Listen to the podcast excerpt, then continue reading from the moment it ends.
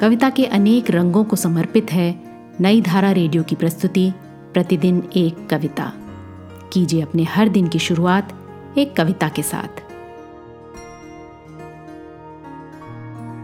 आज सुनिए भवानी प्रसाद मिश्र की कविता, वस्तुतः।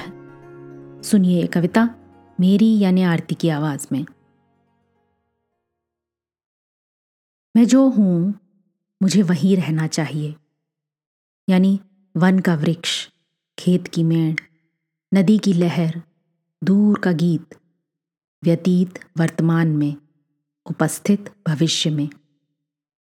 मैं जो हूँ, मुझे वही रहना चाहिए। तेज गर्मी, मूसलाधार वर्षा, कड़ाके की सर्दी, खून की लाली धूप का हरापन, फूल की जर्दी। मैं जो हूँ, मुझे वही रहना चाहिए। मुझे अपना होना ठीक ठीक सहना चाहिए। तपना चाहिए, अगर लोहा हूँ तो हल बनने के लिए।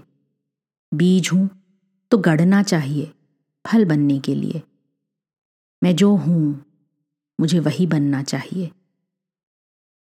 धारा हूँ अंतः सलीला तो मुझे कुएँ के रूप में खनना चाहिए, ठीक ज़रूरतमंद हाथों से। गान फैलाना चाहिए मुझे अगर मैं आसमान हूँ। मगर मैं कब से ऐसा नहीं कर रहा हूँ? जो हूँ, वही होने से डर रहा हूँ। आज की कविता को आप पॉडकास्ट के शो नोट्स में पढ़ सकते हैं। आप जहाँ भी प्रतिदिन एक कविता सुन रहे हैं, वहाँ अपने कमेंट्स शेयर करना ना भूलें।